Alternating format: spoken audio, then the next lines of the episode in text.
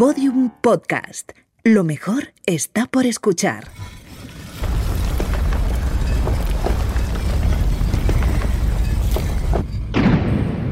Dentro de la pirámide. Con Nacho Ares. Podium Podcast.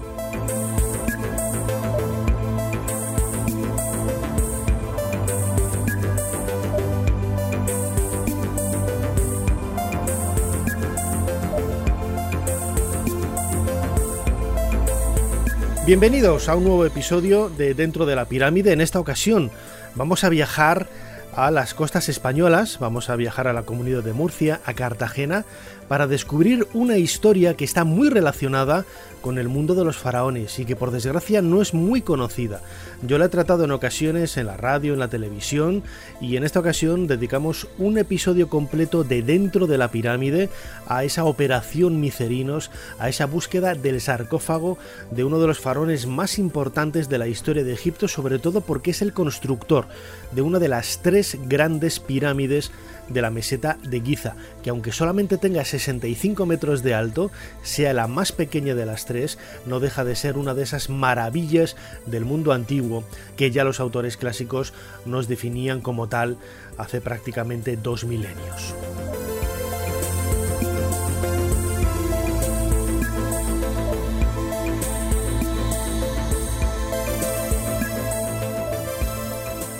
Antes de comenzar este nuevo episodio quería recordaros que sabéis que podéis eh, volver a escucharlo y descargarlo y todos los episodios de Dentro de la Pirámide emitidos hasta ahora, sobre todo especialmente a través de la aplicación de Podium Podcast. Ahí es muy sencillo hacerse con todos los capítulos y también, bueno, pues como se dice ahora, a partir de otros agregadores de audio, que es una expresión que a mí me hace muchísima gracia. Evox, Spotify, Google Podcast, iTunes, etc. En todos ellos vais a encontrar dentro de la pirámide. Y como siempre, no queda más que, una vez abierta esa puerta, intentar trabajar para construir un nuevo bloque con el que seguir aumentando el tamaño del monumento y con él conocer algo más de sus misterios. En esta ocasión tenemos que viajar a una fecha muy concreta, al sábado 13 de octubre de 1838.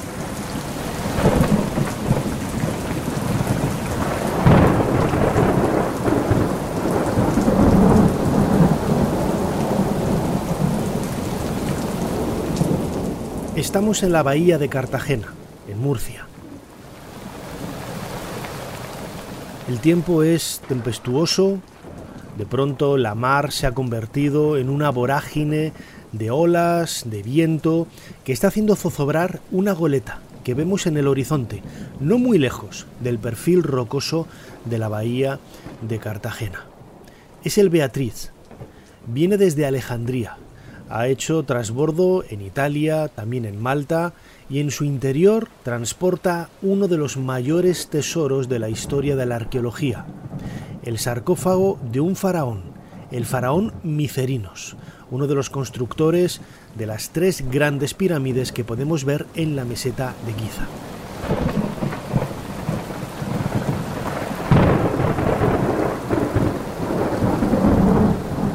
La tempestad hace imposibles los movimientos que el capitán Bichelo hace para intentar recuperar el dominio de la embarcación, el dominio de esta goleta.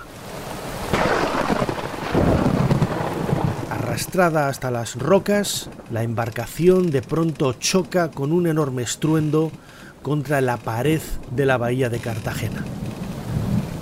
Están muy cerca del puerto, apenas unas decenas de metros, lo que hace, gracias a Dios, que toda la tripulación, y el capitán incluido, puedan salvarse. Sin embargo, una vez que han alcanzado la orilla, observan, lamentándose, cómo el Beatriz se hunde paulatinamente en las aguas del Mediterráneo. Lo último en divisarse es el mástil, que parece pendular al fondo en el horizonte.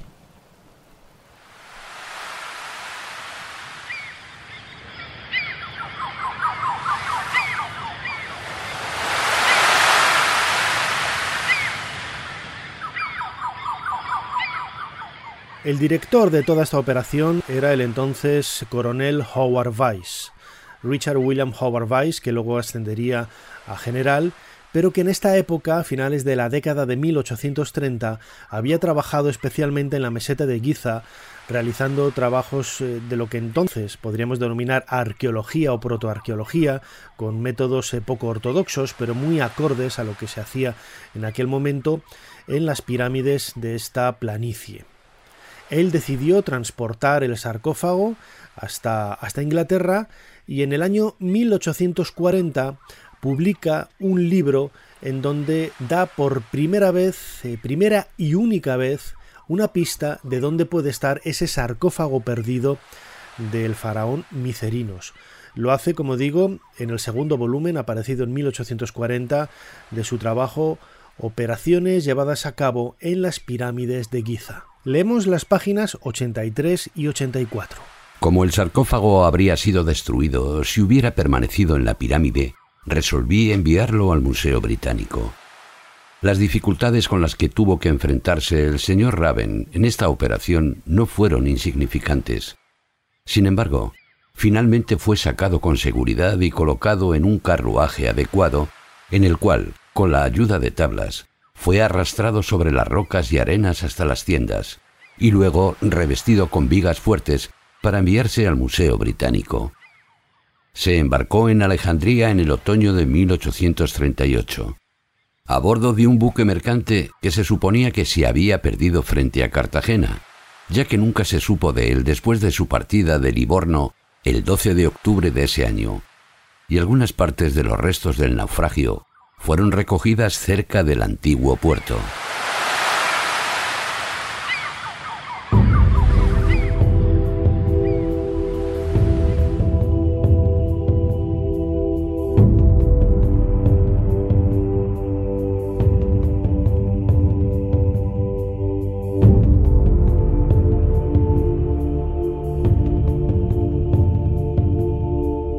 En efecto, no todo se perdió.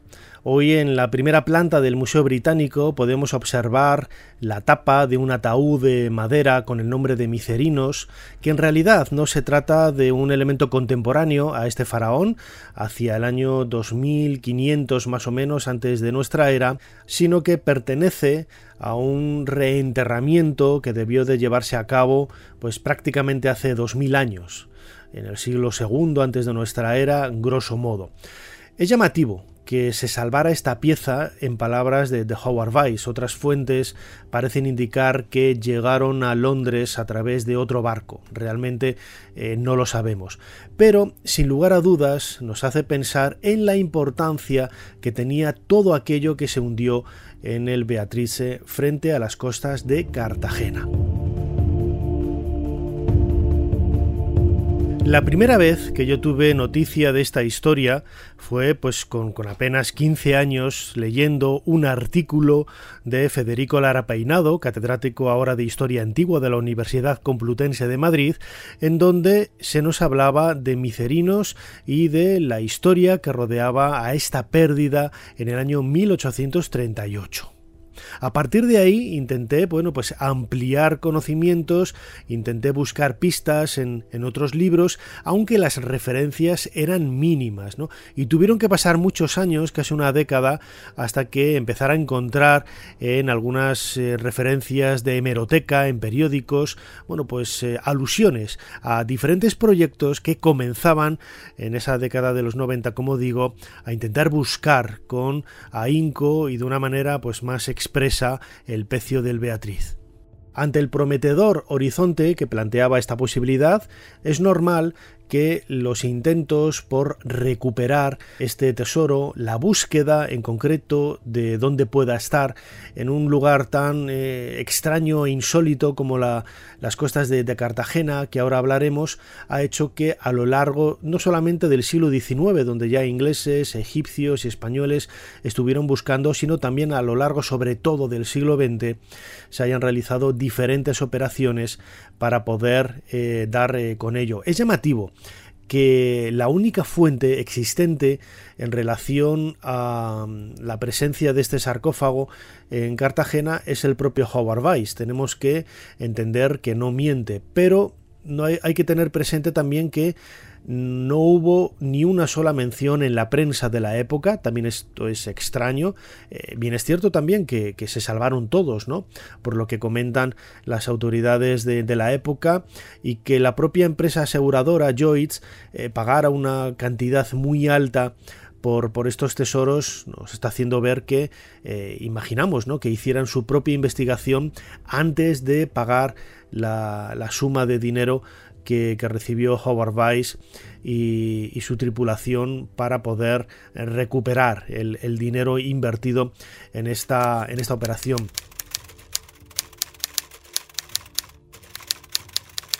En La Vuelta al Mundo de un novelista, que es la novela publicada por eh, Vicente Blasco Ibáñez, este escritor valenciano, en el libro tercero, en el capítulo 19, él se hace eco también, ¿no? Y él señala, este hallazgo único de las pirámides tuvo mala suerte, refiriéndose al descubrimiento por parte de Howard Weiss del sarcófago de Micerinos.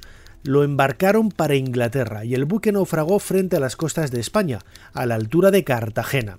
Como el sarcófago pesaba tres toneladas, se fue al fondo del mar. El ataúd del faraón, con su cubierta imitando la forma de la momia, flotó sobre las aguas y lo recogieron algunos días después, figurando actualmente en el Museo Británico. Aquí Blasco Ibáñez se hace eco un poco de la publicación de Howard Weiss del año 1840 que antes hemos mencionado. Sin embargo, antes de adentrarnos en esa búsqueda, debemos hacer un poquito de historia e intentar conocer quién era ese personaje tan cautivador, tan atractivo, que fue el faraón Micerinos. Para ello tenemos que viajar al año 2500 grosso modo antes de nuestra era, que es la fecha propuesta para la muerte del faraón Micerinos cuando fue enterrado en su pirámide. Pero es muy poco lo que conocemos de él. Vamos a escuchar al egiptólogo José Miguel Parra, que es uno de los máximos expertos en pirámides, su arqueología y su historia en nuestro país. A pesar de ser uno de los faraones más conocidos por el gran público, lo cierto es que de Micerino sabemos muy pocas cosas.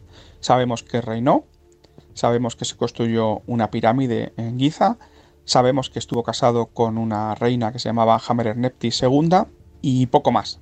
Por no saber, no sabemos ni siquiera cuántos años estuvo en el, en el trono. Eh, desde los 28 que se leen algunos eh, textos hasta los cuatro años que se puede encontrar en otras cronologías.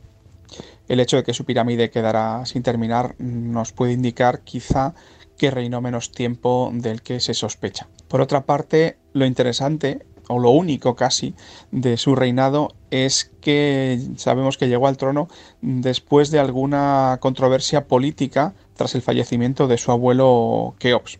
Porque a pesar de que todo el mundo cree conocer que la sucesión es Keops, Kefren y Micerino, lo cierto es que tras la muerte de Keops reinó su hijo Yedefre, después de muerto Yedefre reinó su hermano Kefren, y después de morirse Kefren no reinó su hijo Micerinos, sino un faraón intermedio eh, llamado Vaca que estuvo muy poquito tiempo sobre el trono. De modo que eso nos indica que al menos dos eh, líneas de herederos de Keops estuvieron sucediéndose en el trono. No sabemos si por motivos políticos o de intriga, simplemente algo sucedió y no sabemos exactamente el qué.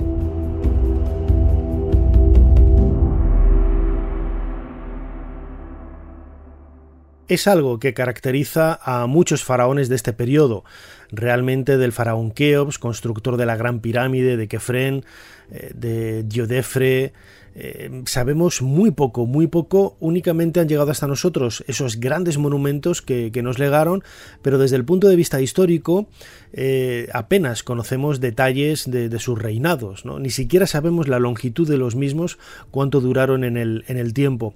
Eh, Howard Weiss fue uno de los primeros, uno de los pioneros en la historia de la arqueología en trabajar en las pirámides. Es cierto que, bueno, pues los métodos de investigación de aquella época utilizando dinamita, pues quizás no eran los más ortodoxos, pero eran los que se llevaban en, el momento, ¿no? Y no voy a ser yo quien, eh, bueno, pues eh, detracte a este, a este militar, hijo de su tiempo, que en cualquier caso lo que demostraba era un interés grande por el, el mundo egipcio, tal y como hacían otros contemporáneos, ¿no? Que también se les ha acusado de aberraciones arqueológicas, yo creo que sin sentido, porque eso es siempre utilizar ese presentismo, lo que hoy haríamos no es lo mismo que se hizo en el pasado, ¿no? Bueno, pues eh, ellos lo hicieron y ya está y no tenemos que darle más vuelta a, ello. Pero él fue el primero en entrar en esa pirámide de, micerinos, una pirámide singular que a pesar de ser la más pequeña de, todas, tiene infinidad de, de secretos y de singularidades, como nos explica una vez más José Miguel Parra. La pirámide de Micerino es la más pequeña del trío que se alza en la meseta de Giza, si es que podemos llamar pequeña a una construcción que tiene 60 metros de altura. La parte inferior de la pirámide está revestida con bloques de granito en vez de con bloques de caliza, pero es que resulta que el interior de la pirámide es igual de interesante, porque el corredor de acceso está interrumpido a la mitad más o menos por una habitación decorada en fachada de palacio, es decir, con entrantes y salientes. El corredor descontinúa después, acaba llegando a una primera habitación y desde esa habitación hay una rampa que continúa hasta la cámara funeraria y a medio camino nos encontramos con seis habitaciones, almacenes, se suele considerar, que luego repetiremos en otras, en otras pirámides, aparecen repetidos en otras pirámides. Lo interesante de la cámara funeraria es que su techo a doble vertiente está rebajado de tal modo que parece que uno se encuentra en una bóveda, una bóveda de cañón. El sarcófago que había en esa habitación, también decorado en fachada de palacio, fue sacado de la pirámide y metido en un barco camino de, Inglaterra. Lo que pasa es que el barco, el Beatriz, acabó naufragando cerca de las costas de Cartagena, donde está esperando que, vayamos a buscarlo. Eh, lo curioso de esta pirámide es que quedó sin terminar. Y quedó sin terminar, lo sabemos, porque no solamente está el exterior eh, sin bruñir, por así decirlo, sin rebajar las losas, sino que además el templo bajo, fue completamente terminado y construido con eh, ladrillos de adobe y pensamos que fue Shepseskaf, el hijo de Micerino, su constructor. Lo interesante es que además en el templo alto, que sí llegó a terminarse, están algunos de los bloques más impresionantes de la llanura de, de Giza, con pesos de hasta 200 toneladas.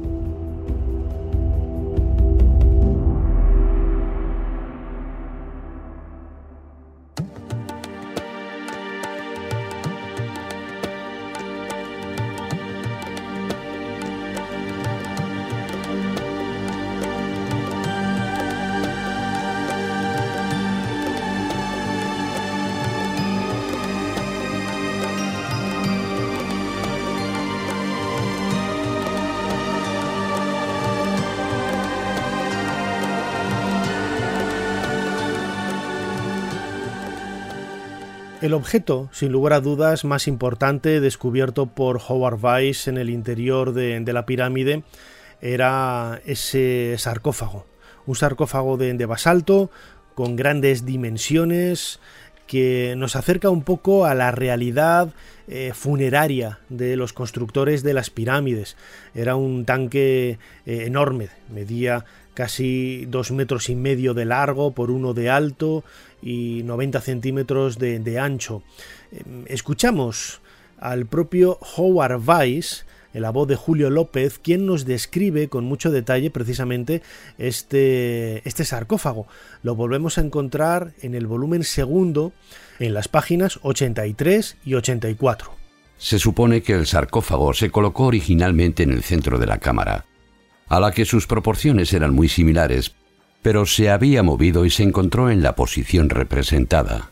Estaba completamente vacío y compuesto de basalto, que tenía un pulido fino de un color marrón sombreado, pero era azul donde se había desprendido o roto. En su construcción se había utilizado alguna sustancia afilada como polvo de esmeril y parecía haber sido aserrada, lo cual es notable, ya que el arte de aserrar mármol no se conoció en Roma hasta una época tardía.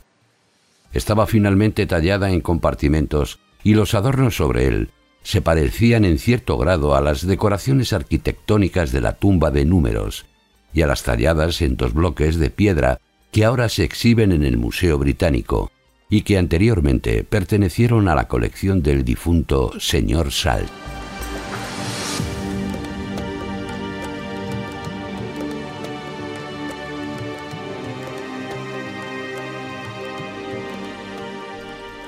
Con estos mimbres y sobre todo con el hecho de que eh, una joya de tal calibre pueda estar frente a las costas de, Cartagena, normal, como decía antes, que se hayan planteado diferentes eh, operaciones para buscar el sarcófago de Micerinos.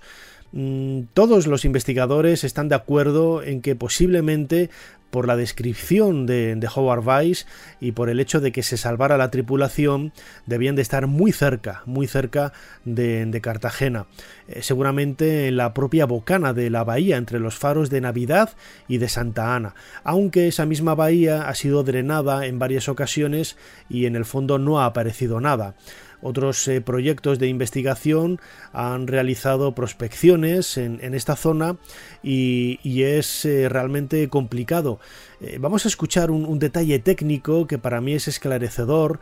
En cierta ocasión, yo haciendo un reportaje para Cuarto Milenio sobre esta operación Micerinos, sobre este misterioso sarcófago y su pérdida frente a las costas de, Cartagena, tuve la oportunidad de entrevistar a varios buzos que me hablaban de las circunstancias tan extraordinarias que hay en la propia costa que rodea a esta ciudad eh, murciana. Y es que la profundidad es eh, muy grande. No es tan sencillo como bajar con, un eh, simple buzo y buscar en el, en el, suelo arenoso o empedrado de, la bahía. Vamos a escuchar a Iván Negueruela, él es director actualmente del Arqua, el Museo Nacional de Arqueología Subacuática de Cartagena ha estado involucrado en varios proyectos trabajando precisamente en la búsqueda del pecio del Beatriz con el sarcófago de Micerinos en su interior y esto es lo que nos cuenta sobre esos problemas técnicos que existen a la hora de intentar eh, realizar una búsqueda satisfactoria del barco. ¿Cuál es la situación actual? Pues indudablemente el barco debería de estar en algún lado, ¿verdad? En, ese off Cartagena, los alrededores de Cartagena. Nosotros lo hemos seguido buscando con suma discreción, igual que hicimos en la campaña 97, y luego lo hemos seguido buscando con diversas, ya con tecnología moderna, pero claro, si tú localizas 80 anomalías, posible especie, 80 anomalías en el fondo del mar, luego tienes que bajar a bucear, o bucear con aire, o bien con un robo en cada una de esas 80 anomalías. Y eso, pues desgraciadamente el Ministerio pues no tiene los medios o no, no, han puesto a disposición los medios económicos que son muy importantes y que además nos llevarían varios años. Esa es un poco la situación. Siempre que esté por encima de la cota de los 100 metros de profundidad, porque aquí hay un punto, un beril en la costa de Cartagena que va cediendo suavemente para llegar a un cierto beril va hasta los 100 metros y de repente baja hasta los 500, 800 y 1000 metros. Y esas son palabras muy mayores. Desde luego, palabras mayores. No solamente la geografía de, esa costa de Cartagena es muy complicada, por esa caída de casi mil metros de, de, pronto que obliga a utilizar aparatos que van más allá de un simple submarino tripulado por una persona. Tendría que ser un submarino tripulado o mejor dicho robotizado para intentar buscar en el, en el, en el suelo del mar Mediterráneo. Eh, recuerdo que uno de los buzos también me comentaba que al ser zona militar, zona de la Armada, bueno, pues eh, se ha utilizado también como basurero eh, de, muchas embarcaciones, de, muchos tipos de, armamento, y que seguramente el pecio esté ahora mismo cubierto de todo tipo de material desechable que haga muy difícil, muy difícil su hallazgo. En su momento tuve la oportunidad de conocer a José María García Carreño, él es empresario de servicios eh, marinos, es un perfecto conocedor de, la mar y sobre todo del puerto de Cartagena, de, la bahía y de esa zona quizás más profunda donde pueda estar.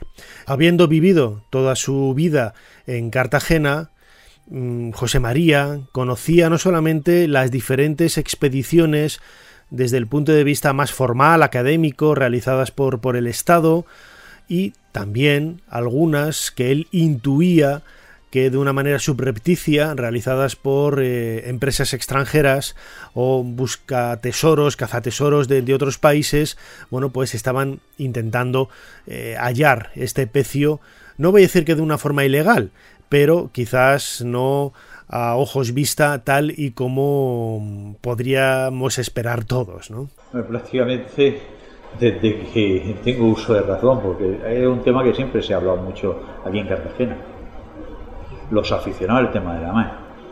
Y ahora últimamente mucho más, en fin, últimamente, los últimos años se ha hablado del tema porque ha habido intenciones por parte del gobierno eh, egipcio de, del tema, eh, ha habido conversaciones de también las salidas que han habido aquí a nivel de, de la Armada Española y de, por parte del museo y por parte de, aficionados que yo algunos he, conocido y, he oído. Sí, hace unos, un par de años eh, yo por la cercanía al mar y que me gusta mucho pues ver barcos así de investigación estuve viendo un barco que vino que era de Estados Unidos llevaba bandera americana y estuvo aquí eh, aquí amarrado en el muelle de, de Alfonso XIII eh, y llevaba unas cámaras especiales, llevaba un, en fin, lo que se ven cosas normales para vigilar los fondos marinos. Y estuvo prácticamente una semana, porque daban mucho tipo de cámaras para bajar abajo. No llegué a hablar con, ellos, pero pienso que además fue, fue seguido a los días que salió tanto en el periódico de que eh, el país procedente del faraón que, tenía intención de recuperarlo. Aún así, se ha buscado con denuedo.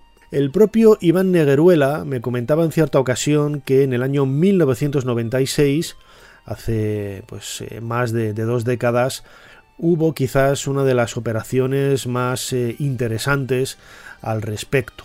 ¿Quién mejor que él mismo para contarnos cómo surgió esa idea y sobre todo cuál fue el final de, ese proyecto del año 96. Bueno, eso surgió de una reunión informal, absolutamente informal, con el director a la sazón del CBA, el Centro de Búsqueda de la Armada, eh, que me pasó unas fotografías que unos días antes habían hecho en la bocana de poniente de la bahía de Cartagena eh, algunos buceadores de combate de la Armada. Y han fotografiado una serie de elementos, fundamentalmente de sillares muy grandes de arenisca, muy bien dispuestos, muy ordenadamente en el fondo del mar y con una forma general más o menos ovalada, lo que podría indicar que era un barco que se había hundido, de ahí la forma ovalada, ¿verdad?, tanto de por proa como por popa, con un montón de sillares. Cuando el comandante director del Centro de Armada mencionó aquellas fotos, la hipótesis era que además del sarcófago y de 200 cajas de comillas pacotilla, bueno, pues gusetis, joyas, pendientes, etcétera. Junto a eso pensábamos que además habría desmontado el coronel Huicholo pues cualquier muro eh, de un tropillo o lo que fuere.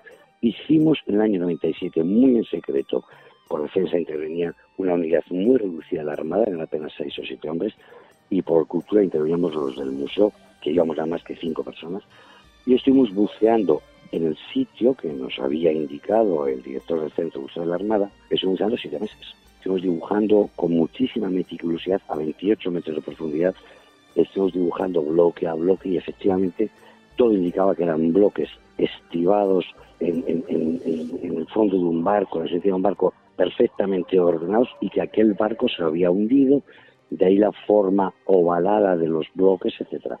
Hasta que en el séptimo mes se encontró que debajo de un bloque había una plancha duralita.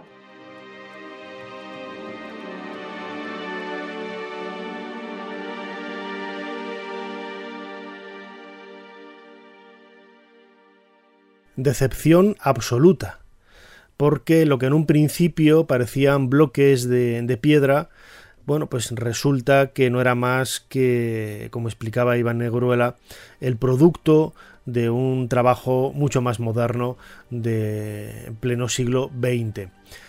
En cualquier caso, esa búsqueda no ha cesado y todavía hoy hay varios proyectos que han intentado buscar el pecio. El Museo Egipcio de Barcelona, el Museo Egipci, la Fundación Jordi Clos ha intentado en varias ocasiones, eh, sobre todo en la década de los 90 también, llegar a algún acuerdo con las autoridades murcianas para poder em, sumergirse y buscar en una serie de puntos determinados dónde puede estar el pecio. Algunos pescadores de la zona, también quizás rodeados de un halo ya legendario, eh, porque estos rumores van creciendo y las historias eh, transmitidas de boca a oído, bueno, pues van añadiendo elementos cada vez más fantasiosos. Bueno, pues yo he llegado a escuchar incluso eh, gente de buzos o pescadores que dicen haber descendido y a poca distancia haber observado la campana del Beatriz con el propio nombre de esta goleta grabado en el relieve de, de la campana, ¿no?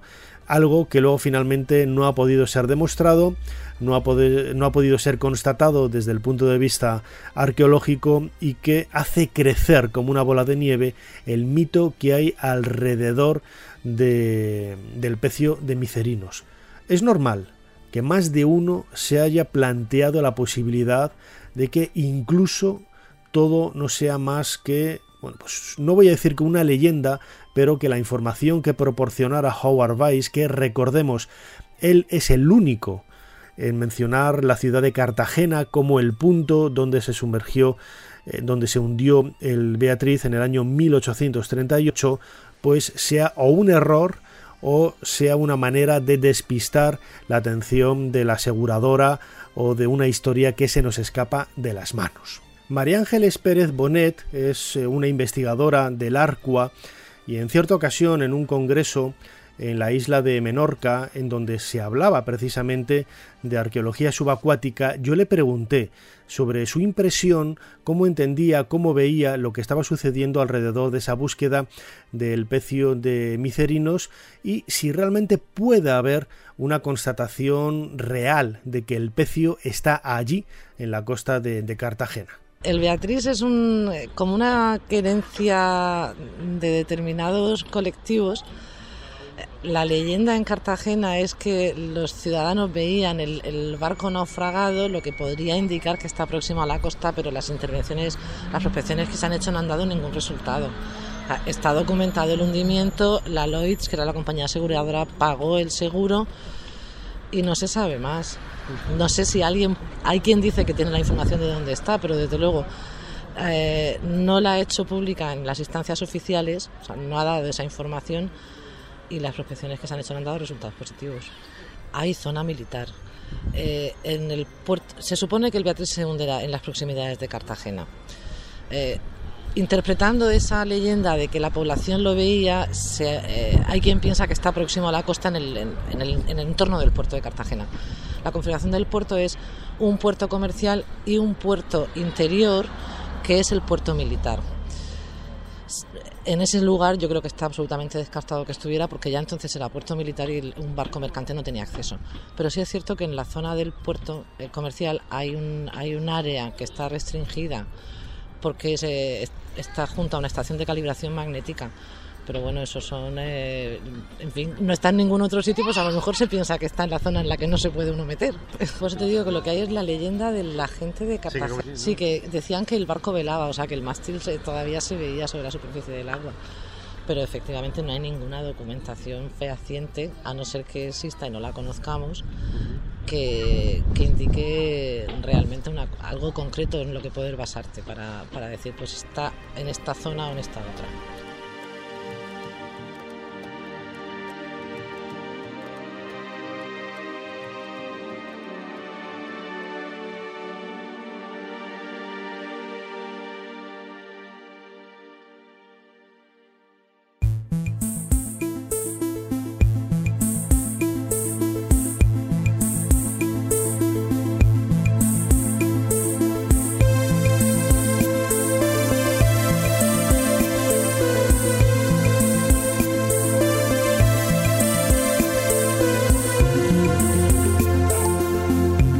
Una historia que lo tiene absolutamente todo.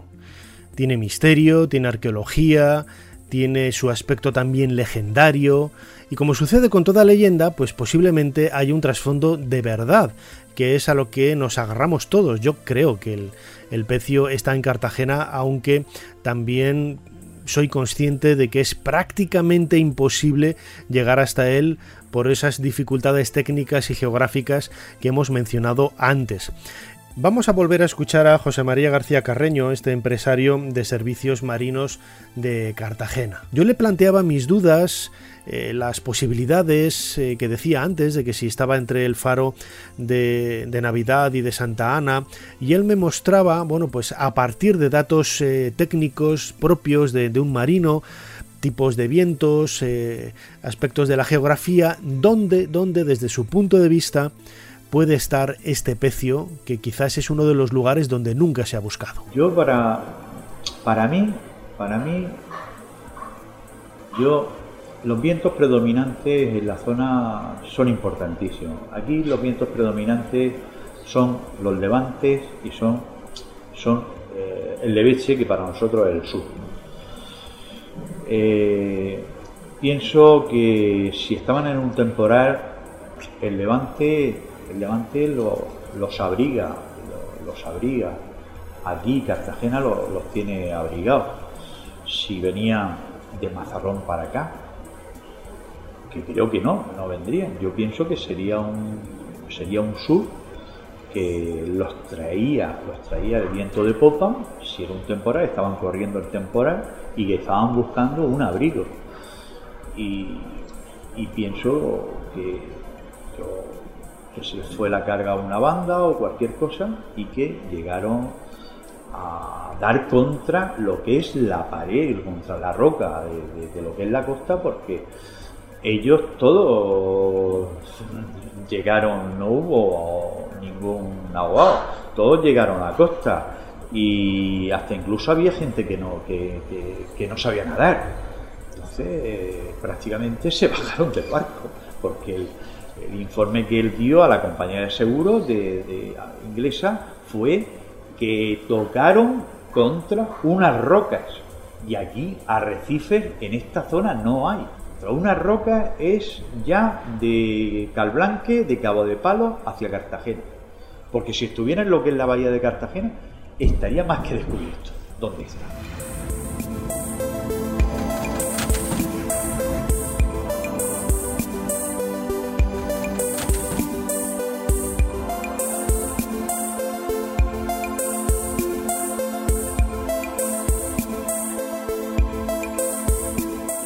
¿Y si no hay nada de cierto alrededor de la historia del pecio de Micerinos, como decía antes? ¿Y si no es más que una leyenda? Iván Negueruela, director del, del Arcua, eh, también es consciente de los eh, peligros que tienen eh, muchos de los relatos, muchos de los comentarios que se lanzan incluso de forma gratuita para intentar descubrir el, el pecio.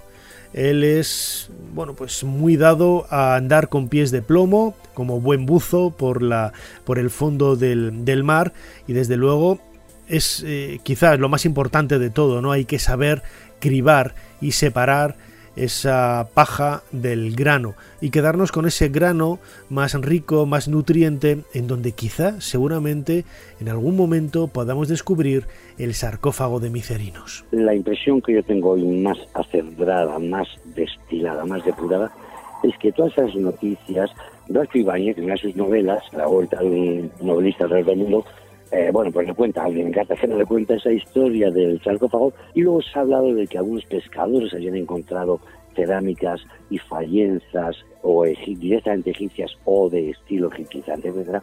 Yo creo, a fecha de hoy, lo digo muy en serio, de que todo eso eh, no tiene nada que ver con la realidad. de que al socaire de una aventura tan hermosa, mucha gente pues ha fantaseado y han llegado a un día con su club amigos han dicho, pues yo sí que he encontrado una pieza y eso ha ido cogiendo carta de naturaleza. Yo estoy convencido que nadie ha visto jamás nada procedente de la Beatriz.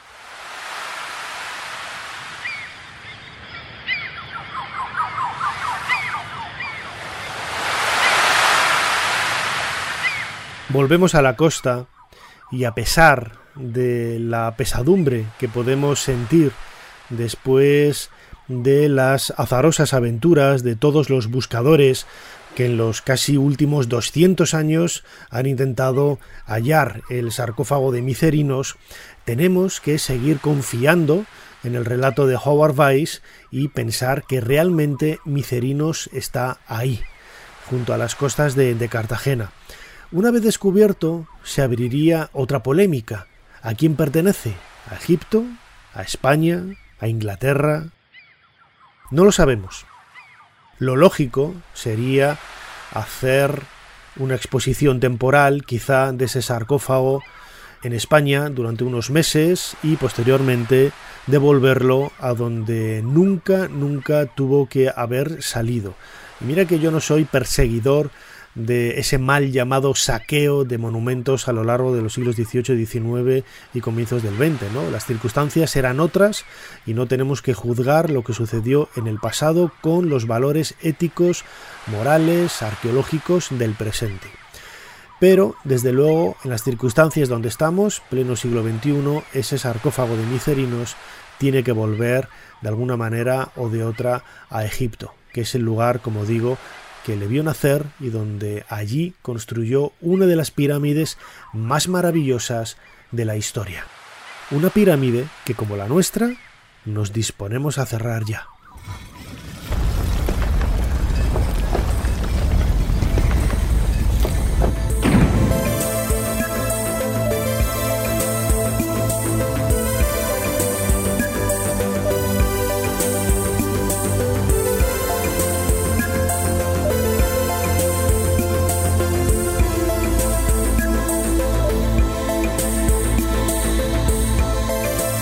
Hasta aquí este nuevo episodio de Dentro de la Pirámide. Hemos viajado a Cartagena, a la costa española de, Murcia, para conocer una historia muy cercana. Eh, hablar de Micerinos no es necesario para hablar de él ir a la meseta de, de, Giza. La historia de la arqueología, la historia de ese descubrimiento, bueno, pues la hace algo muy cercano a, a nosotros. Como siempre, quiero acabar recordando que a través de la aplicación de Podium Podcast podéis eh, seguirnos, plantear comentarios, dar al me gusta, propuestas de temas, etcétera, etcétera, etcétera. Y este episodio, como el resto, como decía al inicio de este, de este programa, lo podéis conseguir a través de otros también, otros agregadores de audio. Como siempre, soy Nacho Ares, les doy las gracias, os doy las gracias por estar ahí eh, ayudando a construir esta pirámide y por haber dejado un nuevo bloque, un nuevo conocimiento dentro de esos misterios del antiguo Egipto. Nos seguimos escuchando aquí, dentro de muy poco tiempo, dentro de la pirámide. Hasta pronto.